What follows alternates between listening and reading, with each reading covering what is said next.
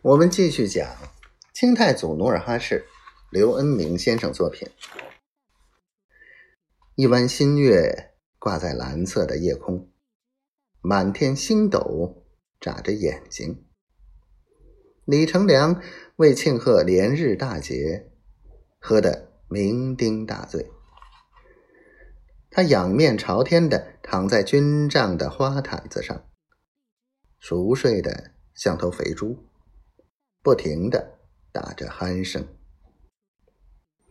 努尔哈赤为他擦好了剑，装进剑鞘，就坐在帐里的红纱灯下，背靠着帐柱，守护着总兵大人。夜静得出奇，整个军营除了守夜巡逻的梆子声，就是蛙声和蛐蛐的低鸣声。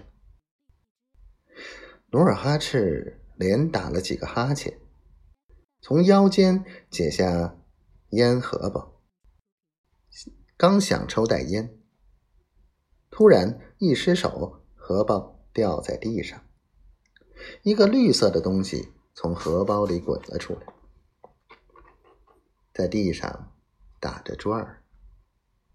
他慌忙捡起，见是枚翠玉戒指，马上戴在小手指上，抬起手用嘴吻了吻那戒指。这是九年前梨花在广宁城葡萄园里送给他的礼物。此刻他见物生情，想起梨花一起抚顺马氏相遇，广宁城葡萄园里的幽会，夜半骑马出逃，老秃顶子岭上的知心话，清河城元宵逛花灯，想起往事，酸甜苦辣顿时涌上心头。他叹息了一声，他死得好惨。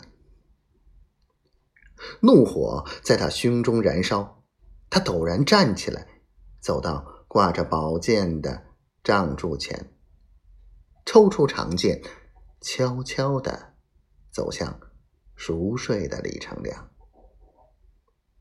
这时帐外传来脚步声，董大郎！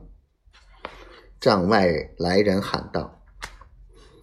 努尔哈赤赶忙把剑收起来，放回鞘内，走到帐门口。副总兵有请。努尔哈赤轻轻地应了一声，便低着头离开了李总兵的大帐。